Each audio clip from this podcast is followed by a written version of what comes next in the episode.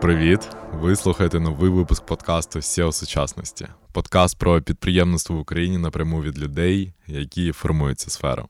Мене звати Паша Целуйко, я SEO і засновник дизайн-агенції Merch та онлайн-школи Merch Academy. Цей епізод я записую зі своїм другом і засновником e-commerce і маркетингової агенції Voodoo та онлайн-школи Voodoo Academy і ком'юніті e-commerce підприємців а, та e-commerce а, спільноти e-com гільдії. Влад Мальчевський, вітаю! Е, Привіт, друзі, привіт. Ми поговоримо сьогодні про те, як Влад е, досяг своїх результатів у бізнесі, як створював ком'юніті, е, як е, навчає людей e-комерсу і чому e-комерс це взагалі дуже-дуже крута ніша, щоб е, стартувати і свій соло-бізнес, і щоб заробляти гроші.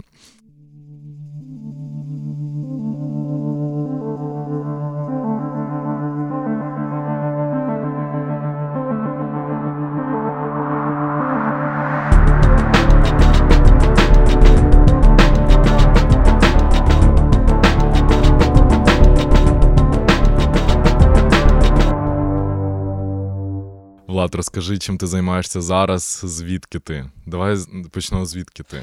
Ну, я сам родом з Кропивницького, в колишньому це називався Кіровоград. Це Надніпрянська Україна, трошки нижче Черкас, саме центр України географічний. Але наразі проживаю та веду свою діяльність у Львові. У вас ну, у Львові офіс? Так, у нас офіс у Львові, основний офіс, і ще у нас є представництво в Берліні. Ну, тобто там є наш теж офіс деякі люди працюють.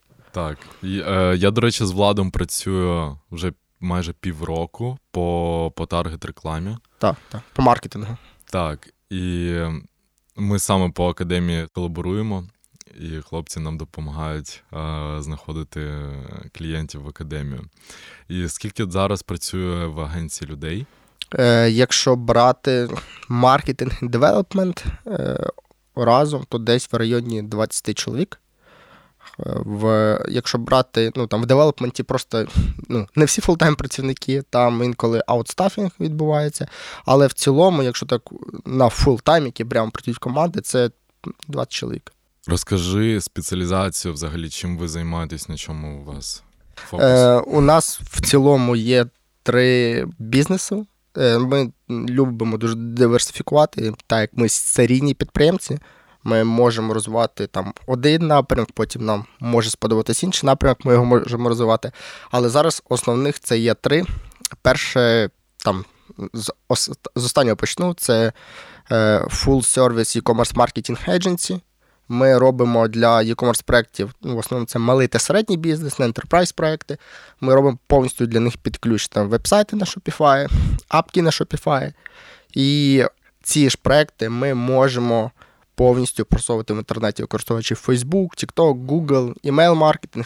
Коротше, займаємося, якщо е, дуже по розумному Customer Acquisition, Customer Retention і CRO. Ну, Тобто ми робимо так, щоб будь-який e-commerce бізнес, який до нас заходив, він міг продавати і масштабуватись. Це перший напрямок бізнесу, там, де якраз працює десь в районі 20 людей, тому що це дуже перспективна ніша.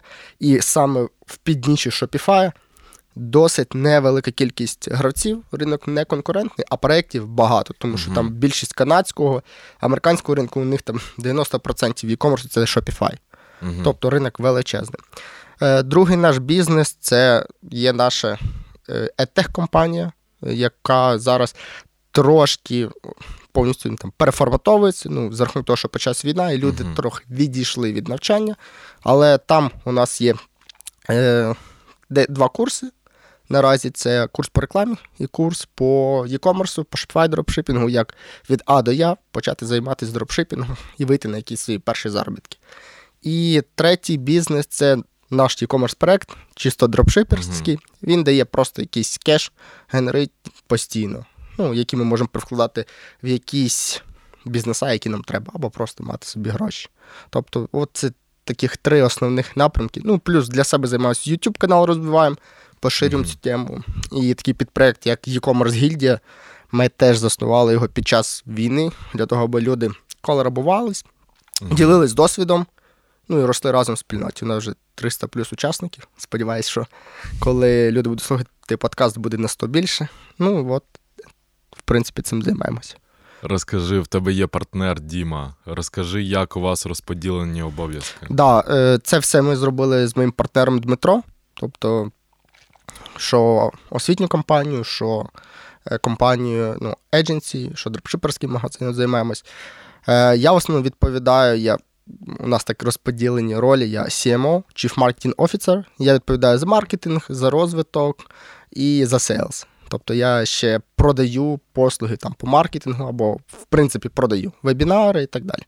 Дмитро, е, він такий як операційний директор, тому що у нас є виконавчий ще директор і є технічний директор. Ну, тобто він виконує роль операційного директора, він просто ставить ті процеси і виконує дуже багато роботи, яку я там просто не хочу робити, не хочу брати. І у нас так обов'язки розподілені, що я взагалі там на 90% не розумію, чим він займається. Ну, в принципі, я розумію, але фокус мій взагалі не там.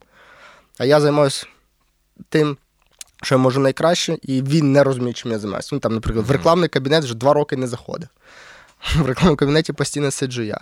Ну і у нас таке гармонійне партнерство, і плюс ми набрали собі молодших е, управлінців, яких повирощували, там CTO, CEO, mm-hmm. і вони повністю керують там процесами, ставлять їх. У вас взагалі з Дмитром е, довга історія партнерства. Е, так. Ви навіть живете разом і довго жили разом, як знаєш. Як друзі. Так.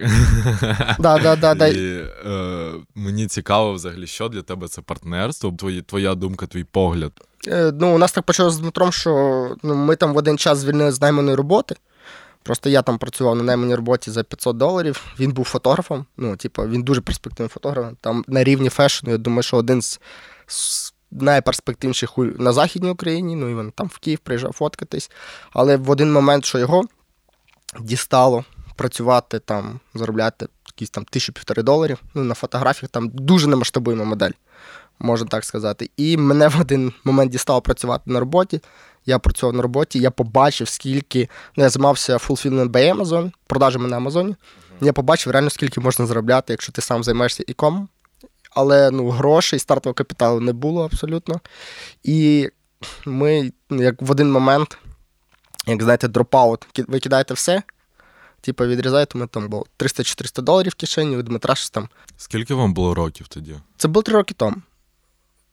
Ну, три з половиною. Офігеть. Три з половиною. Ну, я почав е, свій підприємський шлях, коли мені там було 21 з половиною, навіть не 22 роки.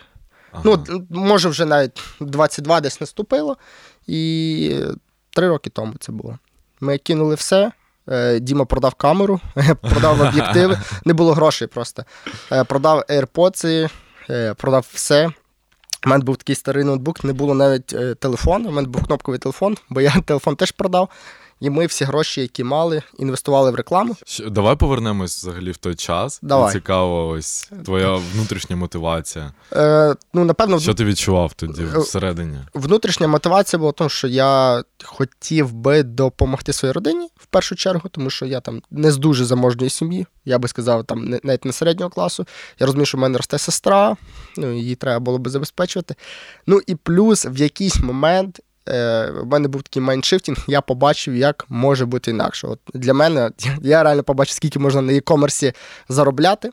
І uh я, в принципі, розумів там всі пазли, як скласти, проте в мене не було ресурсу і так далі. Я просто розумів, як можна, я бачив, як можна. Мене це драйвило, я розумів, що в мене точно вийде. Ну і плюс шляху назад не було. Це така вже зовнішня мотивація, бо гроші закінчувались.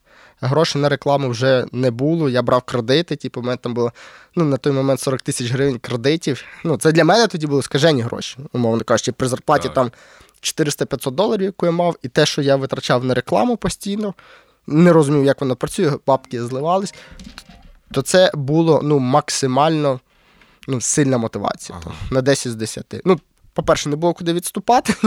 По-друге, я знав, як може бути, і я просто розумів, що весь цей е, весь цей процес це ну, от процес те, що важко, те, що нема грошей. Було таке, що ми з Дмитром.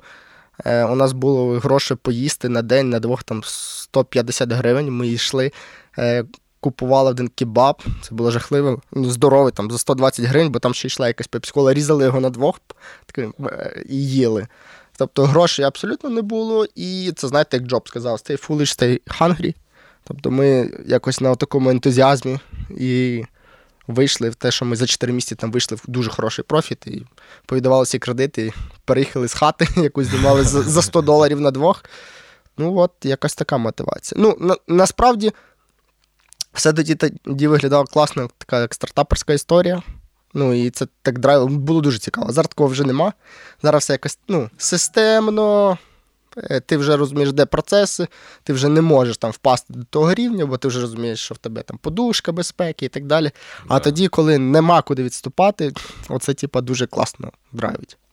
Знаєш, я ось відчуваю що ось такий стартаперський дух на початку, коли ти запускаєш щось нове. І Це дуже круто також драйвить. Сто процентів. Особливо, коли ти з головою кидаєшся в нішу, в якій ти ніколи нічого не знав, тільки бачив, як може бути, але ми ж починали з товарки в Україні, тому. Напевно, драйвер був в тому, щоб дійти до тих цифр, до тих е, оборотів, які я бачив, там, які були на Amazon. Але до цього ще був дуже-дуже довгий шлях. Якось так. Ти сказав, що, по-перше, ти побачив дропшипінг на Амазоні, і скільки там можна заробляти. А, Взагалі, давай поговоримо про перспективи Якому, може порівняємо там роботу з Амазоном і Shopify. Взагалі питань нема. Е, це абсолютно дві різні моделі Якому. Угу. Якщо говорити про Amazon, то ну, це marketplace, там є дуже сильна конкуренція ціною і продуктом. Тобто, і туди поріг входу, ну, зараз досить високий. Там Для того, щоб почати займатися бізнесом на Amazon, по-хорошому, мінімум 20 тисяч доларів. 20 тисяч доларів на що? На е, товар? На на товар, на брендинг, на закупку реклами, на викуп відгуків. Ну, тобто, ну просто от перша ітерація ваших спроб на Амазоні вам може коштувати в районі 20 тисяч доларів. Угу. Тому що Амазон це така машина, яку треба завести. Ну, тобто, вона по-іншому не буде працювати. І ну, в Амазоні дуже багато залежить від самого Amazon. Тобто, тебе можуть забанити, тебе можуть просто вижати ціною. Ну, коротше, там конкуренція досить складна, але якщо там розкачати, то там перспективи ну, там робити six figures або seven figures, там 100 тисяч доларів або мільйон в місяць. Це абсолютно нормальні цифри, які можна робити на Amazon.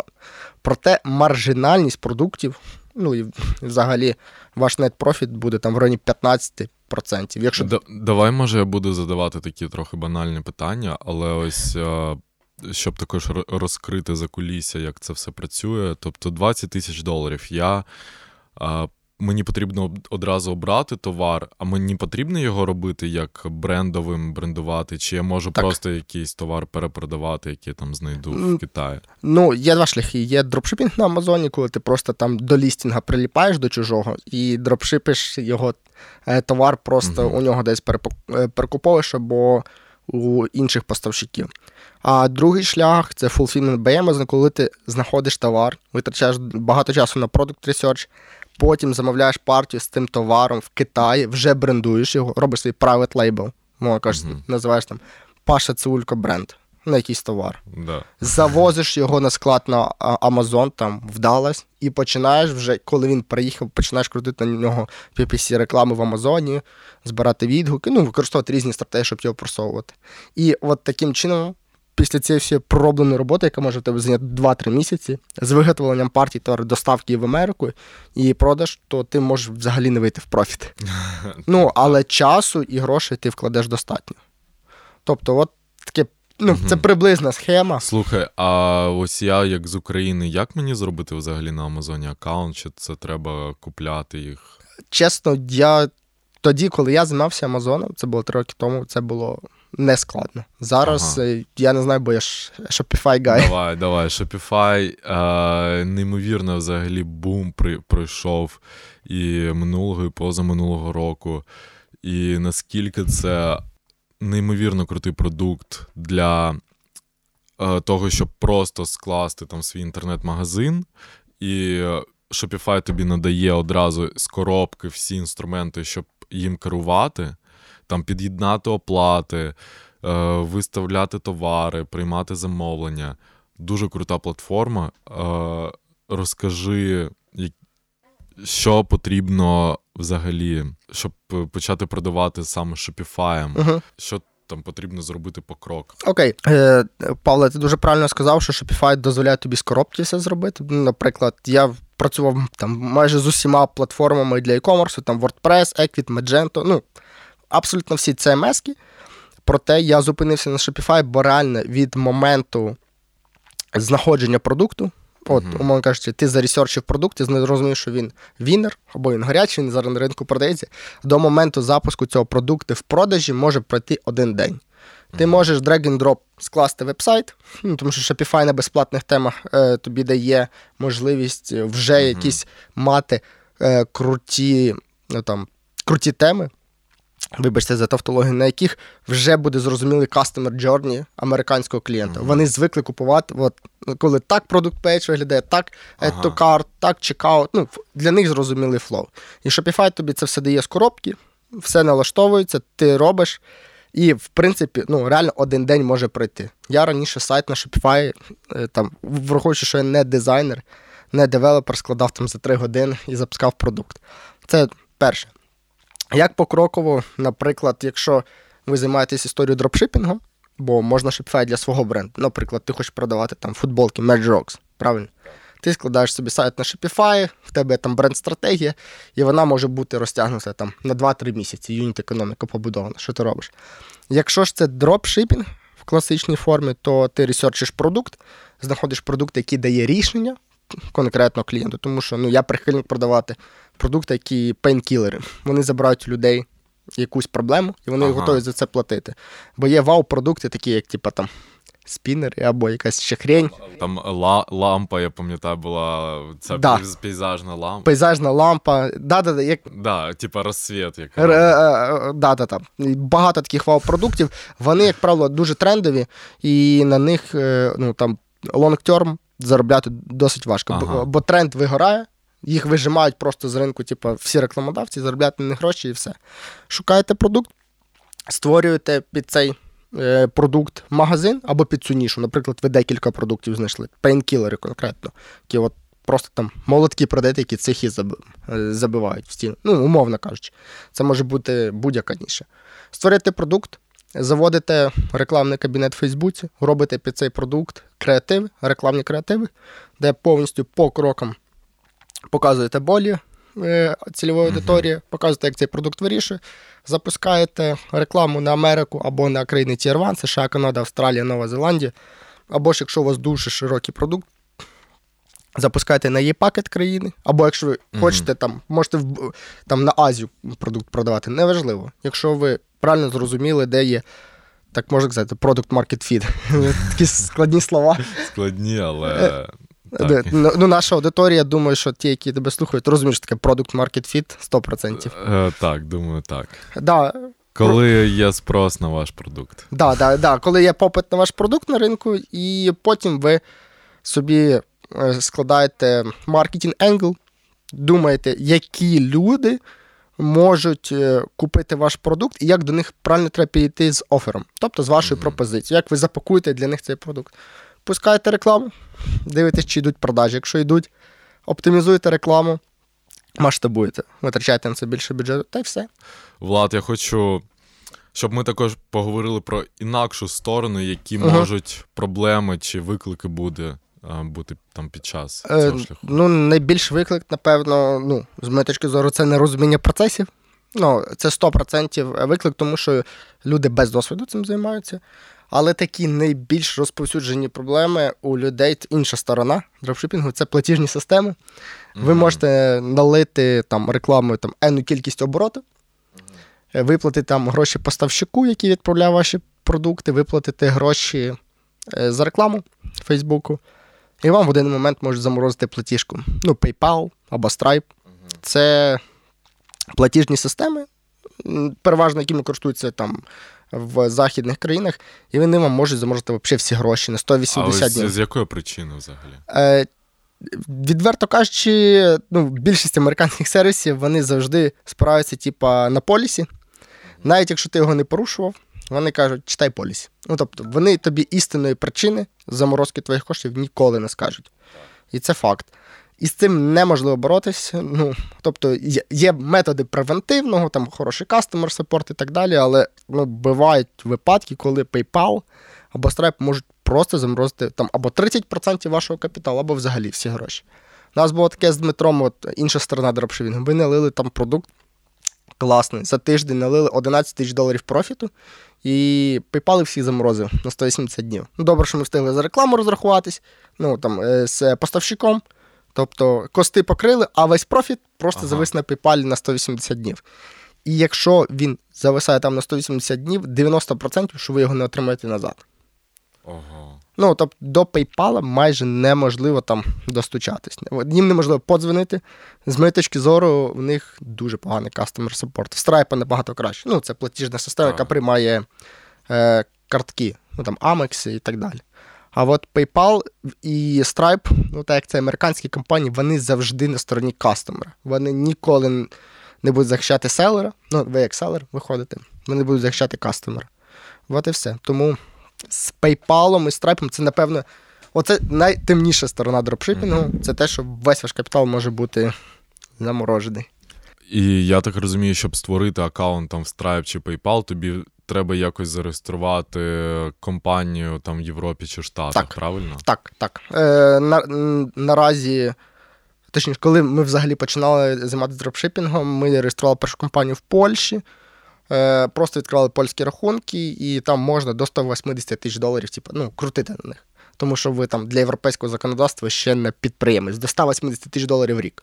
Ну, Це це непогані цифри, там, щоб почати. Ну, умовно кажучи, 180 тисяч доларів в рік це там трошки більше 10 тисяч доларів е, в місяць ви можете крутити. А зараз е, в Україну вже потрошки прийшов PayPal, але його не можна використовувати mm-hmm. як е, селеру. Ну, мерчент аккаунт вам не дають. Mm-hmm. Але ви можете просто там приймати платежі через когось на ваш PayPal email. Я думаю, що скоро, після нашої перемоги, сюди точно зайде і Stripe, і PayPal. І ми всі з ноги будемо вриватись в закордонний ринок. Але зараз вам треба компанію десь в Європі. Я рекомендую в Англії відкривати або або десь в Естонії. Ну, дивитись по податках. Або якщо можете в США LLC-шку зробити. Просто знаєш, тут е, не скільки питань в податках, скільки у вартості обслуговування цієї компанії, там і вартості відкриття. От я знаю, що. Е, в Англії це взагалі там, я не знаю, це 200-300 е, фунтів коштує. 350 Е, ну, тобто, фунтів там ми це лігал, адресу тобі дають і реєструють адресу, е, і реєструють бізнес-компанію. Тобто це дуже легко. В Естонії я пам'ятаю, що я платив десь там 900 євро за відкриття компанії, там рахунків і так далі. А ви можете знайти посередника для відкриття компанії, це дуже легко. Але я знаю, що в Штатах там це коштує там одна податкова звітність може коштувати там 2-3 тисячі доларів на рік, і це буде, типу. окей. Да, да, да. Все залежить насправді від е, об'ємів твоїх транзакцій, ну і так далі. Так. Але для штатів це ж. Типу, не гроші, не справді. То для нас виглядають ну, якісь е, там піди ФОПу, там бухгалтер, який ФОПу веде, заплатити 2-3 тисячі доларів, правильно, щоб він здав звіти. Ну, це виглядає, скажімо, а для їхнього рівня бізнесу це ну, навіть там не витрати. Можна сказати. Так, тобто це насправді дуже легко. Не е, не бійте, що це звучить складно, просто вам треба знайти посередника, який допоможе з реєстрацією компанії е, десь в Європі, Англії чи Штатах. І е, цей посередник 99%, що вони мають свого локального бухгалтера-консультанта, який там допоможе чи з податками, там е, відкриттям аккаунтів, надання звітності і так далі. Тобто, це не не проблема, яка вирішуємо. І точно Можете мені написати, у нас є посередники, з якими ми постійно працюємо, відкриваємо всім, хто займається ікомом компанії. Це не як. Ми відкриваємо в Британії. Британія дуже крута країна з позиції податків, і там можна багато речей списувати на витрати, типу там білети, ну, випивку навіть можна списувати, все, що хочеш. Так. І вони білять е, тебе податково тільки ну, за прибуток, а не за дохід, так. як в Україні. Так. Тому є питання. Як Я пам'ятаю, я з клієнтом зустрічався в Дубаї, він був з Англії, і він там кожного разу, коли ми там йшли їсти, він чек фотографував, типа, і собі куди, кудись додаток додавав, щоб потім списати там цей обід там, чи вечерю як е, розходи бізнесу. Ну, це класна штука. У мене так е, є клієнти, які свідомо так роблять. Ну, Просто оптимізують податки. І так роблять 90% там бізнесменів в Америці. Це для них, типу, нормальна історія. Це це, да, це круто. Е, Ще одна з болей дропшипінгу, яку я е, помітив, це Фейсбук. О, да, да. З Фейсбуком є проблеми, особливо, якщо не розуміти, як з ним працювати, ви будете просто там зливати гроші. Ну, тобто, якщо у вас нема розуміння рекламної воронки, нема розуміння, хто ваша цільова аудиторія, нема розуміння, як це технічно налаштувати. Ну, але це, в принципі, як і в будь-якій сфері. Але у Фейсбука є така історія, що вони теж. Він нелогічний, він а, багато банить, так, він так. Е, складно оптимізує. Тобто, до цього треба бути. Готовим, якщо ви робите це самі. Так, так. Ну, Фейсбук, ти правильно кажеш, е, Павле, що для людей, які не знайомі, це може виглядати дуже сложно.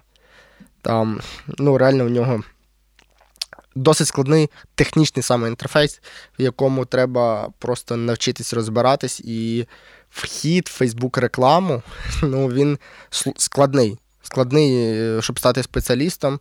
Ну, я думаю, десь треба ну, 30 днів добрячко посидіти, повивчати інформацію. Ну там, щоб просто на базовому рівні зрозуміти Facebook.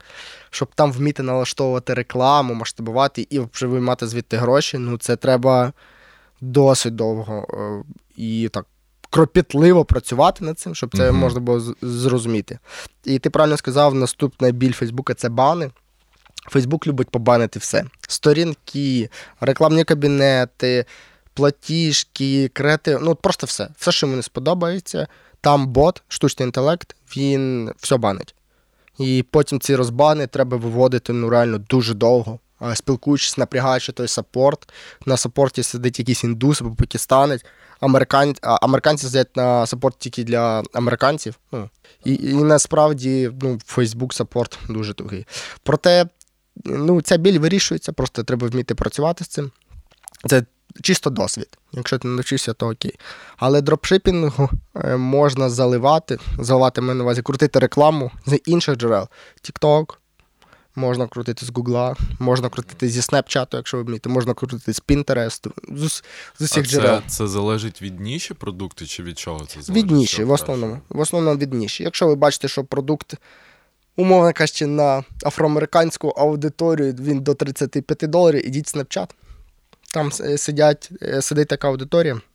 Вони, як правило, кожна рекламна площадка виставляє зріз по аудиторії, і ви можете подивитись, хто сидить в тій, ну, типу, там, хто переважає е, на цій рекламній площадці, який там rate у тої чи іншої аудиторії, і ви можете користатись цією інформацією. Наприклад, якщо у вас весільна ніша або decor, сміливо йдіть в Pinterest. В Pinterest люди шукають е, всі ці натхнення inspiration для будинку, і ви можете туди просто в свої піни повставляти як рекламу і бабахати хороший оборот. У нас е, є бренд, е, який продає весільні стакани, і ми теж от, думаємо їх запускати з Pinterest, тому що ми вже мали попередній досвід, що Pinterest класно конвертить в їх ніш. А з Гугла, в принципі, можна все рекламувати. Як ти вважаєш, я я розумію, що вихід на маркетплейс тобі економить рекламний бюджет в якомусь е, випадку, так? Ну так, да, але просто на маркетплейсі, щоб підняти продажі, теж треба вкладати. В них ж є внутрішня реклама в, в кожному маркетплейсі. Просто там ми платимо за клік, ну а. там е, за перехід на твій listing, там де є там твій товар і так далі. А коли ми крутимо рекламу через Facebook або Google, ми можемо показати їм рекламні креативи, і ми mm. платимо цим площадкам за impressions, як це охоплення. Угу. І ну, рекламні площадки набагато краще оптимізуються саме під нашу цільову дію, під покупку. Ну, щоб людина придбала. Які часті фейли у українських компаній, які виходять а, в e-commerce міжнародний? Угу. Найбільше... Про платіжки ми зрозуміли, про Facebook бани також. Що що може ще неправильно робити компанія? Я вважаю, що команду неправильно збирають. Збирають команду людей, яка не розуміє, що, наприклад, ви продаєте щось на Україну, ви успішні, супер класно продаєте на Україну. Та тут там, де конкуренція, в принципі, відсутня, ну там на рекламній площадці, mm-hmm. ви такі. Ми хочемо зайти на американський ринок. У нас юніт економіка має скластись в профіт за два місяці. Бо вони звикли, що вони в Україні запустили там, і у них почались продажі. Вони собі можуть допустити, що перший, другий місяць не буде продаж, але усвідомити там, наприклад, я кажу, що ви будете в бріківені, ну, тобто в беззбитковості півроку, ну, в голову досить вкласти, досить важко вкласти угу. нашим підприємцям, що можна бути якийсь час збитковими або працювати в ноль для того, аби набити собі якийсь бренд awareness і почати заробляти. uh Це перша помилка. Люди не рахують. Вони думають, що туди треба дуже-дуже мало грошей. А насправді я їм кажу, ну реалістичний бюджет виходу на американський ринок це там мінімум 10 тисяч доларів в місяць. Просто в мінус або в ноль здавати. І люди цього не розраховують. Вони очікують на дуже швидкий саксес їхнього продукту, якщо він вже успішний в Україні. Тобто вони думають, що вони клас, ми успішні в Україні. Зараз ми помножимось просто по кожній країні. Слухай, ти в своїй агенції, до речі, якщо ось ви допомагаєте українському бренду виходити на міжнародний ринок, там на Америку, ви допомагаєте їм тільки з рекламою, чи ви можете їм ще там імейл, воронку побудувати? Так, так. Ми ми займаємось Customer Acquisition, я навіть не знаю, як це прикладати, з, залученням клієнтів. Залученням клієнтів. Залученням клієнтів. Тобто пошук нових клієнтів це бізнес. Mm-hmm. Помагаємо з е, customer retention. Оце теж Повернення клієнтів. Е, поверненням клієнтів, зрощуючи LTV їхніх клієнтів. Ми допомагаємо CRO, Conversion Rate Optimization, оптимізація конверсії сайту. Це я вже розумію, як прикласти. Так, тобто ми на всіх етапах допомагаємо українським брендам, які нам подобаються, тому що у нас більшість клієнтів е, ну, закордонного ринку, які от бренди, які нам подобаються, ми їх допомагаємо масштабувати на США. І плюс, я би сказав, що ми їх е, консультуємо і так проводимо з ними едукацію, вирощуємо їх, е, пояснюючи, що ну, не працює так на американському ринку. На європейському, як в Україні, як ви звикли. Бо всі бренди, знову ж таки, у них є опередження. Якщо ми успішні в Україні, ми автоматично зараз будемо успішні в США. Або десь там в Канаді, в Європі і так далі. uh Тобто у них е, ну, свідомість трошки не готова до реалій м, в бізнесу в Сполучених Штатах. Вони не розуміють, що це суперагресивний ринок. Ну, ти ти, ти знаєш, ти працюєш на ринку США. Так. Ти розумієш, який це агресивний ринок, навіть е, так. в твоїй ніші. Так, B2B е, агенція і передавати там дизайнерів розроб... Ну, ну е, тобто, от ви що ти там е, можеш пояснити зараз там клієнту ще якісь B2B агенції в Україні. Ребят, у вас там lead буде коштувати. У мене Та... у мене lead максимум коштував в липні півтори тисячі доларів. Півтори тисячі доларів. От поясни їм. Ну, розумієш, тобто це mindshifting речі для них, які ну, досить складно пояснити, і вони просто не не готові. Тобто найважливіша річ, яку ну, варто розуміти, якщо ви хочете з українським брендом виходити на закордон, що це буде дорого. Це буде е, суперприбутково, але з часом. Тобто у вас має має бути крута юніт економіка. А давай, до речі, про юніт економіку а, поговоримо детальніше. Ти, скла... Ти сказав, що там Наприклад, в Україні вона може скластися за два місяці, там на США за півроку. Ось що означає скластися юніт економіка? Е, як я розумію, там база юніт економіки, тобто це е, скільки ти витратив на клієнта, і скільки тобі клієнт приніс, і потім рахується профіт. Так, так, так. так. Ну, те, те, ну так, якщо. Е, дуже спростити, то це правильно. Але тут нам важливо порахувати, е, через скільки часу ми вийдемо в точку беззбитковості uh з нашою ціною залучення клієнта. Наприклад, у нас там CPA, Cost per Acquisition 20 доларів. Клієнт нам там приносить е, за першу покупку за перший місяць там 40 доларів. Тобто у вас 20 доларів там буде грос профіту, uh ну і потім ще всі інші витрати. Треба там податки і всі інші, типу, variable cost закласти. І, наприклад, цей клієнт нам приніс ще там через місяць 40 доларів, ще через місяць 40 доларів. І ми рахуємо його там LTV за півроку рік. Ми бачимо, що ми там на залучення клієнтів витратили, припустимо, 20 доларів, а він за рік нам приніс 120 доларів. Окупаємість з одного клієнта у нас вийшла 6. В 6 разів ми більше заробили. І як нам треба скласти економіку? Нам треба знайти найбільш дешевих клієнтів, які принесуть нам протягом року. Ну, я кажу, що протягом року, тому що там за місяць, за два, за три в Україні можна порахувати, якщо швидкий retention rate, ну там в фешені або в будь-якій ніші. І нам треба порахувати, коли ж ми з нашим LTV вийдемо в точку беззбитковості.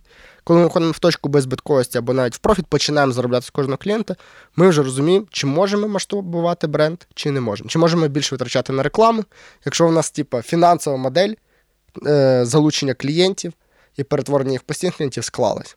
Угу. От така база, база юніт економіки. І її досить складно порахувати на американському ринку, тому що залучення клієнтів дороге. Ну, От ти кажеш, ліди по півтори тисячі доларів можуть бути. Це ліди. Це ж теж по факту твій ну, залучення клієнта потім на, на твої послуги, правильно? Ну, так. Якщо ти його е, закриєш. Так само і в e-commerce.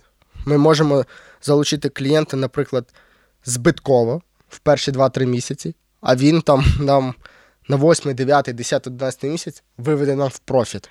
Але як повертати людей в e-commerce?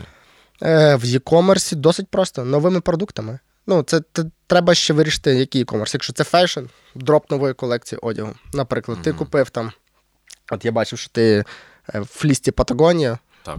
Наприклад, ти купив один раз там в магазині або е, в онлайн- store і їхньому. І вони дропнули нову колекцію, прийшла тобі розсилочку. Тільки для тебе Паша, 10% знижки, що ти сьогодні купиш. Або запустили на тебе retarget, типу, привіт, друже, ми знаємо, що ти носиш фліску Патагонія, от тобі bundle, там якась ще штани Патагонія, футболка Патагонія, і це можна придбати там за 24 години з такою-то знижкою. От тобі Клас. retention. А цікаво, в юніт економіку взагалі рахують оцей кост на повернення клієнта? Так, рахують. Рахують. І його потім, ну, яка ціль? Зменшити кост на залучення, ну, кост на повернення і збільшити LTV. І все. І картина ну, складається. Це вам там будь-який фінансист, який розбирається в юніт економіці, просто складе. Це ми так до дуже простого розклали. Там є багато показників, які можна трекати. Що стосується сайту, реклами, е, інших джерел трафіку. Але якщо досить просто, то десь так, як ми і сказали. Про хай-тікет продукти давай поговоримо. А які це продукти хай-тікет? Це... Хай-тікет продукти це продукти від 200 доларів Угу. і, і вище. Які є особливості в продажі хай-тікет продуктів? Оце дуже класне питання, тому що ну, е, єдина різниця це customer journey. Тобто, як людина приймає рішення про покупку продукту після 200 доларів і вище. Угу.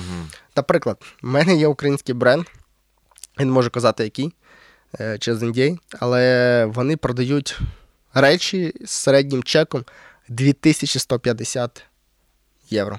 Тобто у них середній чек просто на продажу продукту. Угу. І там людина може приймати рішення тиждень, півтора, два. Тобто вона може побачити рекламу 3-4 рази протягом двох тижнів, і тільки Мгм. потім прийде ймовірність того, що вона зайде на Add to Cart, ну, додасть до кошика, думає ще людина, чи купувати, чи ні.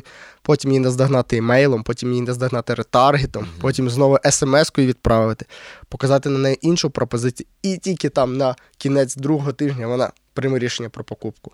Тобто ви маєте розуміти ну, customer journey. Якщо людина до 200 доларів може купити зразу, ну в один клік. Ти побачив рекламу, наприклад, навушники тобі сподобалось, такі класні навушники, зайшов, купив. Угу. А в хай-тікет продуктах, ну, трошки по-іншому треба будувати воронку. Треба розраховувати, що людина.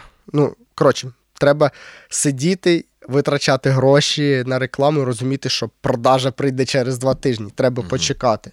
Бо деякі люди сидять, запускають рекламу, 3-4 дні нема продаж, вони випускають. Вони не розуміють, що в хай-тікеті customer journey ще зовсім інший. Ну, приклад, ви хочете купити машину, да? Наприклад, ви ходите, про неї думаєте, вибираєте в інтернеті, там дивитесь на авторі, на Олексі, порівнюєте, і ви там через пів відкладаєте гроші, можливо, якщо у вас ще немає грошей на цю машину, і ви тільки через півроку там купуєте цю машину. От уявіть, ваш customer journey розтягнувся на півроку. А припустимо, ви захотіли купити машину, бо вас рекламою попали. там якісь машини США. Ну, я так собі фантазую, Так. але у вас попали якусь машини США, яку, яка вам дуже сподобалась. Ви походили, походили, походили, подумали, зібрали гроші і через півроку купили ту саму машину в конторі, яка вам показала. От ваш customer journey в півроку. Тобто Так. люди не рахують цей customer journey в хай-тікеті, тому не розуміють, як продавати. І так в преміум і в luxury сегменті. Проте є тут одне але. Є такі сегменти high-ticket продуктів, там, де люди купують в один клік. Угу. Це, як правило, е, продукти, які вже позиціонуються на аудиторію, яким на гроші, в принципі, все одно. Ну, Для людини, які там зайти купити щось на 10 тисяч доларів, там, коли вона захоче, це не є проблема. Тобто там, де гроші на такі покупки, це як нам піти каву випити. Ну, припустимо, вона побачила рекламу, або він побачив рекламу на якийсь продукт 2-3 тисячі доларів, йому сподобалось, ну там, подобається чи не подобається, він бере і купує його. Тобто і цей, е, і цей customer journey треш треба розуміти, коли запускаєте рекламу, коли шукаєте таких людей, яким типа, просто все одно на покупки там, навіть до 10, навіть до 20 тисяч доларів. Тобто для яких типа, там, витратити зразу не є проблема. І найбільше питання там, до маркетологів і до всіх людей, які хочуть будувати стратегію по хай-тікет продукту, як правильно знайти ту аудиторію, яка А, підпадає під Customer Journey там, в місяць, в два Мгм. тижні, а як знайти аудиторію, яка підпадає під Customer Journey один клік. Угу. От це дуже-дуже буде визначати скіл маркетолога, який зрозуміє, окей, цей купить зразу, окей, цей походить два тижні, оцей купить за сім днів, цей за вісім. І під це все треба пропрацювати воронки, намалювати їх десь там в майндкарті, Так. зрозуміти, які креатив їм показувати, і розділити їх по аватарам і крутити рекламу. От І специфіка.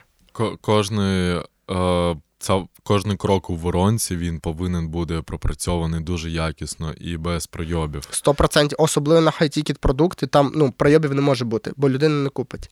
Ну ви ж не заходите там, коли купуєте Rolex магазин, ви від що ви заходите в Rolex або в Cartier, або там ну, якийсь хай бренд, і у вас там хуйовий сервіс, вибачте. Ну, вам не продають, вас не облизують і так далі. Ви, чи ви купите такий продукт? Скоріше за все, е, купите, бо ви його хочете, але може і не купити, тому що ну, щось буде неякісно. Розумієте? Так, так. Ти багато працюєш над своїм оточенням, і е, ви недавно створили e-commerce гільдію. Так, тобто це Так. спільнота e-commerce підприємців, перформанс-маркетологів е, і там е, інший невеликий відсоток е, Підприємці, дизайнери. онлайн, онлайн підприємців. Так. Е, Розкажи, які цілі у тебе по цій спільноті, е, що для тебе ця спільнота? Ну, це дуже дуже цікаве питання, тому що ну, ми давно планували зробити таку спільноту по підписці. Чому по підписці? Дуже просто, тому що це додає людям цінності і вони більше комітяться. Як комітмент буде? Ну, як Чесно. за, за, залучаються, напевно, але залучаються з таким внутрішнім бажанням. Бо ми помітили, що безплатні чати, коли ти даєш інформацію ну, багато безплатно, вона просто не цінується.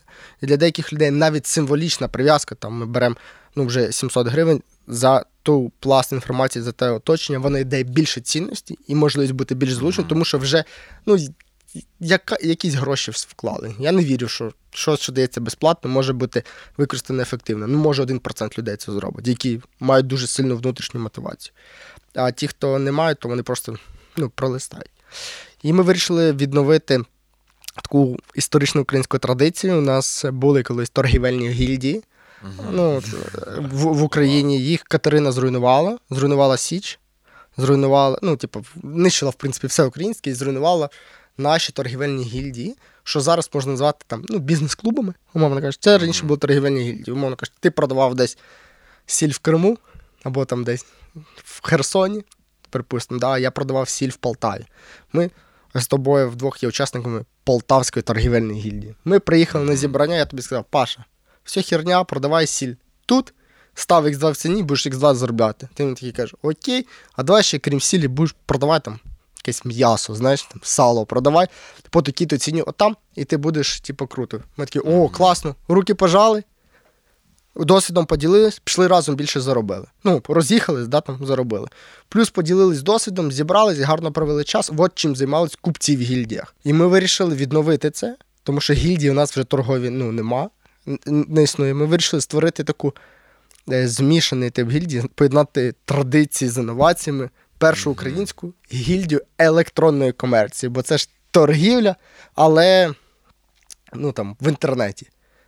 Е, І наша е, місія це об'єднати 10 тисяч українських digital спеціалістів, торгівців, підприємців, всіх, кого 10 можна. 10 тисяч? 10 тисяч, так. Ну, це така е, місія. Ну, ціль, я я розумію. Це ну, цілі повинні, вони завжди тільки амбітні повинні бути. Да. Це офігенно, дуже круто. Звідки ти ці знання береш, звідки ти надихаєшся? Ну, я вчуся на філософському факультеті, багато читав історії ну, і так далі. Ну. Бекграунд в мене просто такий історично-філософський. Ми об'єднали, вирішили це зробити по-новому. І Ми розуміємо, що тільки в спільноті може бути класний ріст. Без спільноти це ну, просто ну, не та історія. Плюс в Україні такий час війна, і треба лю- людей взрощувати, тому що ми працюємо на своєму фронті на відбудовувати економіку. Тому що якщо хлопці краще з нас воюють, ну, типа, ризикують життям, то нам треба ну, бабки заробляти, щоб вони могли воювати, щоб ми могли тут жити і так далі. А робити разом це набагато простіше. І я притримуюсь такого принципу share your knowledge. Якщо ти ділишся знаннями, ти нічого не втрачаєш, а всі інші навколо тебе uh-huh. збагачуються і збагачуєшся ти. Ну, коротше, ми створили екосистему, яка базується на цінностях, там ефективної взаємодії, у нас є цінність Україна, у нас є цінність long-term Е, орієнти. Тобто ми всі розуміємо, для чого ми зібрались гільдії, всі ділимось досвідом безплатно ну, для всіх учасників гільдії і ростемо разом. У вас там і майстер-класи проходять, і якісь так, так, так. унікальні е, знання ви шерите. Так, так. Ми шеримо всі знання, які ми ми самі продаємо там на курсах. Учасники гільдії просто ну, за підписку їх отримують. Е, І це не є. Це, скоріше за все, це не комерційна історія гільдія, тому що ми там заробляємо, але це там взагалі ну, якісь незначні не, незначні гроші, хоча нас там 330 чоловік вже. Але найбільша цінність це запросити людей з інших ніж. Наприклад, ми тебе запрошували по дизайну. Так. Ну, ти розповідав, як будувати компанію. Для деяких людей це не там на якісь hard skills, а більше якісь ну, inspiration story, правильно? Подивитись на тебе, так. наприклад, як ти це зробив, і там Хлопці давали крутий фідбек, що типу, ніхуя собі, там в 21 рік чоловік їбаше. Для деяких це може бути дуже сильним пінком, ну, такою зовнішньою мотивацією, знаєш, типу, почати працювати. Також ми запрошуємо спеціалістів, які от дають і хардскіли просто. Угу. Ну, там практику, ми сидимо і тупо вивчаємо якийсь hard skill, там Google реклами, припустимо. Да? Або запросимо тебе, або там твого head of design, скажімо, покажіть, як там фігмою користуватися. Ну, припустимо. Так, так. Навчіть нас advanced фігмою користуватися. І там head of design, да, дивіться, сюди клік, сюди, туди, туди. Отак складаємо там канбан якийсь. Ну, коротше. Тобто ми максимально вкладаємо в гільдію свій час, запрошуємо крутих спікерів, щоб вони ділилися досвідом, розберемо кейс стадії, успішні та неуспішні, допомагаємо, та й просто спілкуємося. У нас там фану багато насправді. От і все. Ти згадав, що ти вчишся на філософському факультеті. Я вчився. Вчився. А Розкажи ще про іншу освіту, яку ти отримував. Е, Я вчився в Українській академії лідерства. Це така програма неформальної освіти, де вас протягом 10 місяців накачують максимальною кількістю е, крутого досвіду, крутої інфи, скілів вам дають для того, аби ви могли відбудовувати цю країну. Ну, тобто вона така патріотично налаштована, тому що там цінність е, Україна прямо ну, дуже загострена. Я вважаю, що це ок, що це прямо те, що треба. Виховувати молодих лідерів, які будуть своїх індустріями, індустріях лідерами, які не будуть брати відповідальність за всіх інших, за себе, вести, приймати якісь визначні рішення, і це буде нове покоління людей, які будуть відбудовувати mm-hmm. цю країну на абсолютно нових цінностях. Тому що найважливіше, що має бути в країні, та й в будь-якому суспільстві, це одне полотно цінностей. Якщо у нас є одне полотно цінностей, наприклад, у нас зараз під час війни це кристалізувалося. Це для людей там цінність України і цінність свободи. Ну, прийшли свини собаки забирати нашу свободу і забрати нашу культуру України. Відповідно, у більшості людей у яких ця цінність була десь в глибині, вона загострилась, вийшла на поверхню, вони взяли руки зброї, пішли воювати. Хтось пішов волонтерити, хтось пішов займатися підприємством і інвестувати в цю цінність. Так само в академії людей там після 17-18 років виховують і закладають їм таку знаєте, основу ціннісну, з якої вони вийдуть після академії, і будуть, як це сказати, ну просто лупашити е, в своїй індустрії. А Хто... ти завжди таким був а, з дитинства? Що ти лідер і хотів бути підприємцем? І ну, е, підприємцем хотів бути з дитинства точно. Ну, тому що я любив всі продажі, я дуже люблю сейлс. Я сам займаюся селзом в себе в компанії, бо мені це ну, мені дуже подобається продавати, пічти, ну, щось, типа, ну, відчуття продажі, знаєш, ну, ти розумієш, коли ти закрив клієнта на якийсь хороший чек, це взагалі супер круте. А чи хотів бути якимсь лідером, ну, не знаю. Не не знаю. Можливо, це в якийсь момент там викристалізувалось. В я, в, я, в якийсь момент. Можливо, академія дала до цього якийсь пуш. Тобто це досить складне питання. Я там навіть ці статті по лідерству читав в Harvard Business Review, ніхто не розуміє, ну, де в який момент людина стає лідером. Я тому що також в школі там в підлітковому віці завжди ніколи не був лідером. І для мене там бізнес е, відкрив те, що всередині в мене я маю е, енергію надихати інших людей, я маю можливість тримати відповідальність за них. І бізнес насправді, ось е, багато хто питає там. Звідки такий там спалах в очах, чи звідки стільки енергії там вивозити всю цю відповідальність? Люди добрі, немає вибору. По-інакшому ніяк.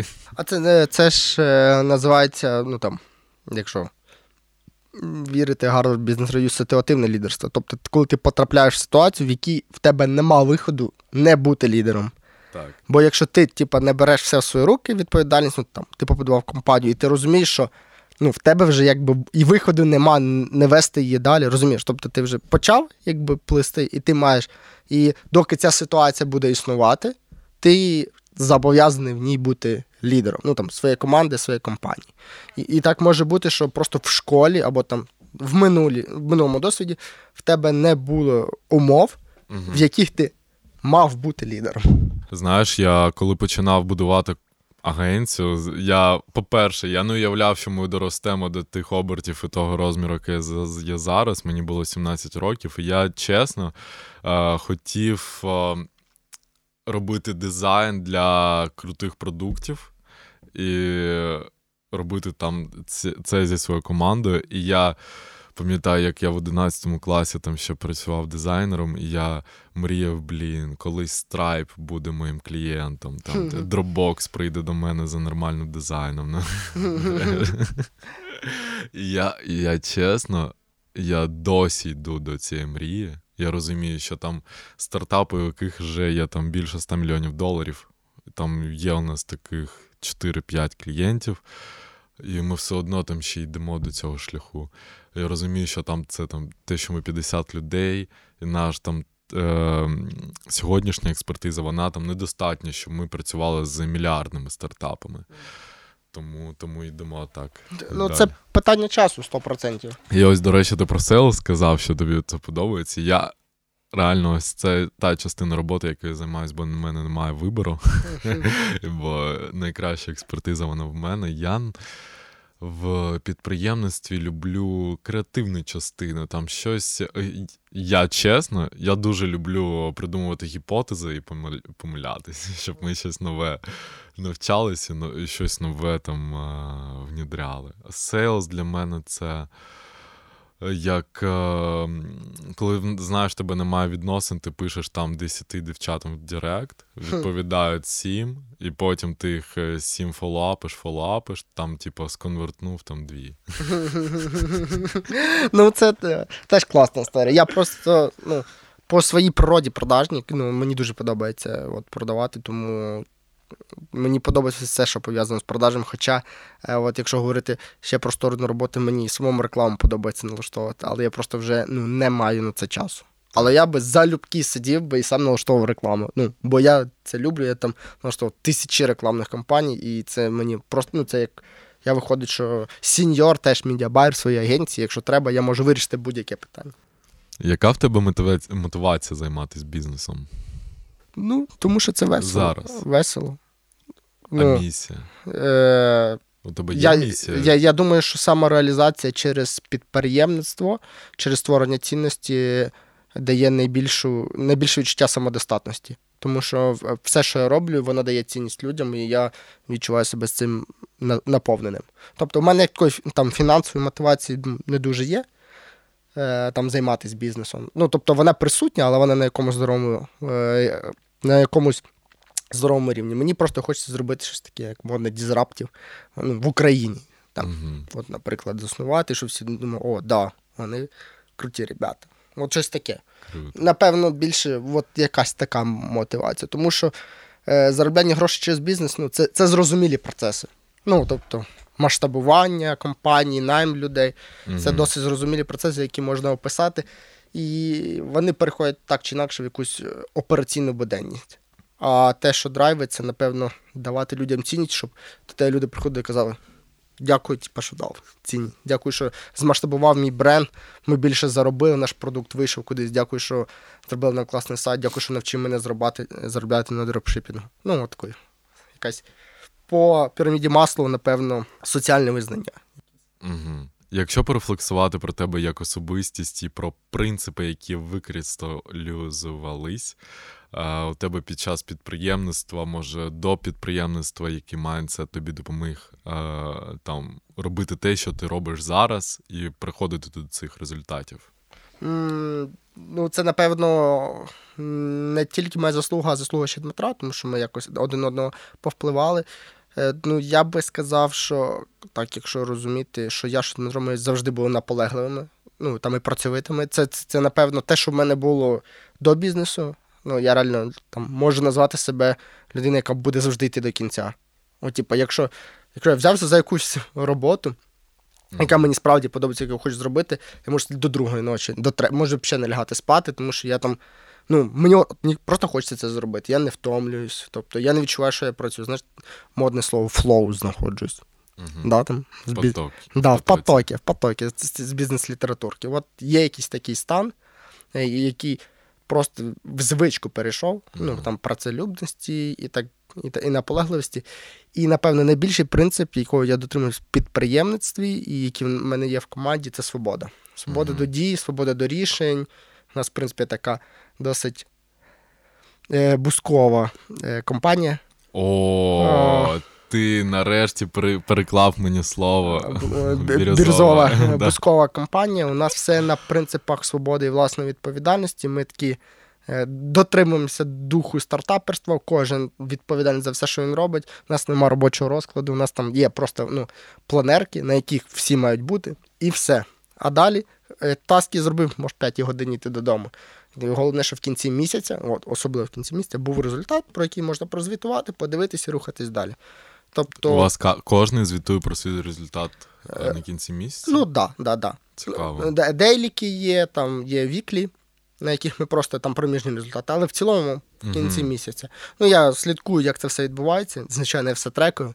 Але в принципі, от принцип свободи в усьому угу. найбільше, напевно, викристалізувався за час підприємництва. Ти сказав, що ти багато працюєш. Розкажи. Що тобі допомагає залишатися продуктивним? Е, Здоровий сон 99%. Е, Харчування здорове. Я намагаю, намагаюсь себе змушувати не їсти глютена, цукру, ну, всього, що забирає енергію, не дає. І ну, 5 разів на тиждень я займаюся спортом. І Інколи 6. Ну, коли як? Тому що коли у вас є надлишок енергії фізичної, ну, є Москва, там енергія є фізична, то вона у вас може зсередини як і прокачувати, може так якби шкодити вам. Угу. Ну, якщо у вас забагато енергії, ви її нікуди не віддаєте, тобто ви не ведете активний спосіб життя, це буде вам на шкоду. Ви будете грубшати, ви будете. Ну, коротше, всі етапи, які можуть бути погані, будуть у вас. Тому мені допомагає систематичне заняття спортом. Я намагаюся тренуватися кожен день. Ну, так і виходить десь 4-5 разів на тиждень. Я займаюся кросфітом, і це дуже сильно заряджає. Я взагалі помітив, що спортивні результати дуже сильно корелюють е, з результатами в бізнесі. Угу. От якщо ти в спорті десь ну, драйвишся, от ростеш, ти там росте витривалості в бізнесі те саме. Угу. Тобто я дуже сильно рекомендую людям займатися спортом, нормально їсти, е, не вживати херні, ну там якоїсь, і нормально спати. Ну, сон, мені здається, це сам, сама така база, база. Що ти, е, коли ми зустрічались до цього, ти розказував про те, як ти перемикаєшся від бізнесу. Розкажи про це ще. Е, та, та, ну, я люблю перемкнутися від бізнесу, от, е, крім спорту. Люблю на мистецтво там поспостерігати, подивитися на картини, почитати книжки. Це теж є таке перемикання від бізнесу. От я дуже люблю читати. І люблю кататися на мотоциклі. Тому що це вимикає повністю, ну, бо тебе якби швидкість повністю перемикає ну, твій фокус уваги. Ну і насправді інколи собі можу дозволити там раз на тиждень пограти в е, PlayStation, тому що ігри це дуже крута штука. Е, Вони роблять твій мозок нейропластичним. Тобто будь-які ігрові вправи, ну це навіть в сквош піти пограти, або просто в футбол. Ну, Угу. будь-що, що має ігровий елемент. Він змушує твій мозок бути нейропластичним, думати по-іншому, приймати рішення по-іншому. Як ти утримуєш людей, які у тебе працюють? Як ти утримуєш людей в команді? Цінності, я думаю, Що? Які цінності? ну, свободи. Напевно, цінність Мгм. свободи. Всі розуміють, що ми приходимо. Ну, е, я стараюсь зробити людям відчуття в команді. От я спілкувався ну, там one in one, коли проводиш з людьми, Так. Що немає відчуття, що вони на роботі. Угу. Тобто є відчуття, що ми разом щось робимо прикольне і за це отримуємо гроші. Угу.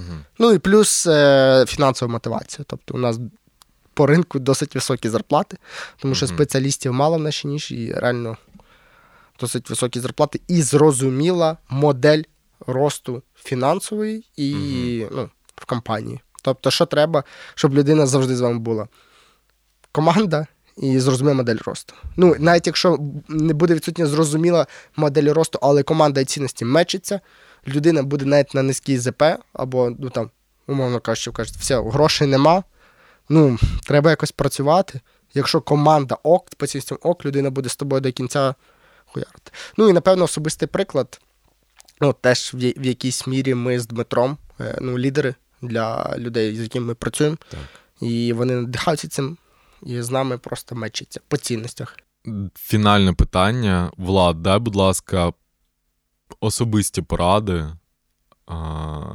20-річним, 18-річним. Любіть Україну. Ну, це перша порада. Тому що нам тут жити, тут класно. Я не знаю кращої країни, де можна жити. Тут е, місце всіх неймовірних можливостей, які можна реалізувати. Тут все, що хочеш, можна реалізувати. Непогане поле і так далі. А, друге, будьте наполегливими, не, не, боїть, не, не треба боятися мріяти, тому що люди бояться, типа, не думайте, що у вас щось не вийде. Завжди думайте, що у вас все вийде. Оце 100%. Типа, от, е, має бути майндсет, що помилки це просто шлях мій до успіху. Просто розумійте, що у вас 100% все вийде. І будьте наполегливими, і все, все, все вийде. От можна працювати, працювати, працювати, все досяжне, просто прикладіть трохи часу і трохи як ентузіазму до того, що ви робите. Дякую, Влад, дуже надихаюче.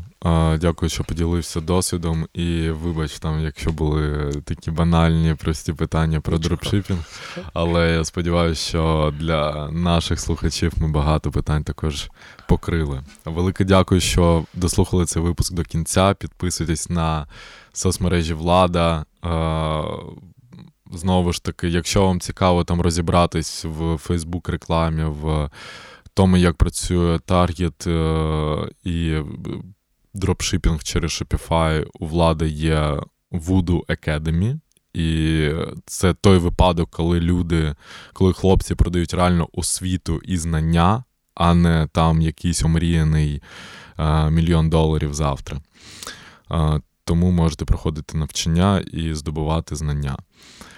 Е, Я з Владом працюю вже майже півроку, і ті цінності, які вони транслюють командою. е, Один раз я влада питаю, там, яка в тебе місія. Він каже, щоб українці стали багатше. Це, це дуже надихає. Е, Слідкуйте за владом, підписуйтесь на мої соцмережі, не забувайте підписуватись на подкаст. та ставити йому оцінку. Це дуже допоможе проекту розвиватись. До зустрічі!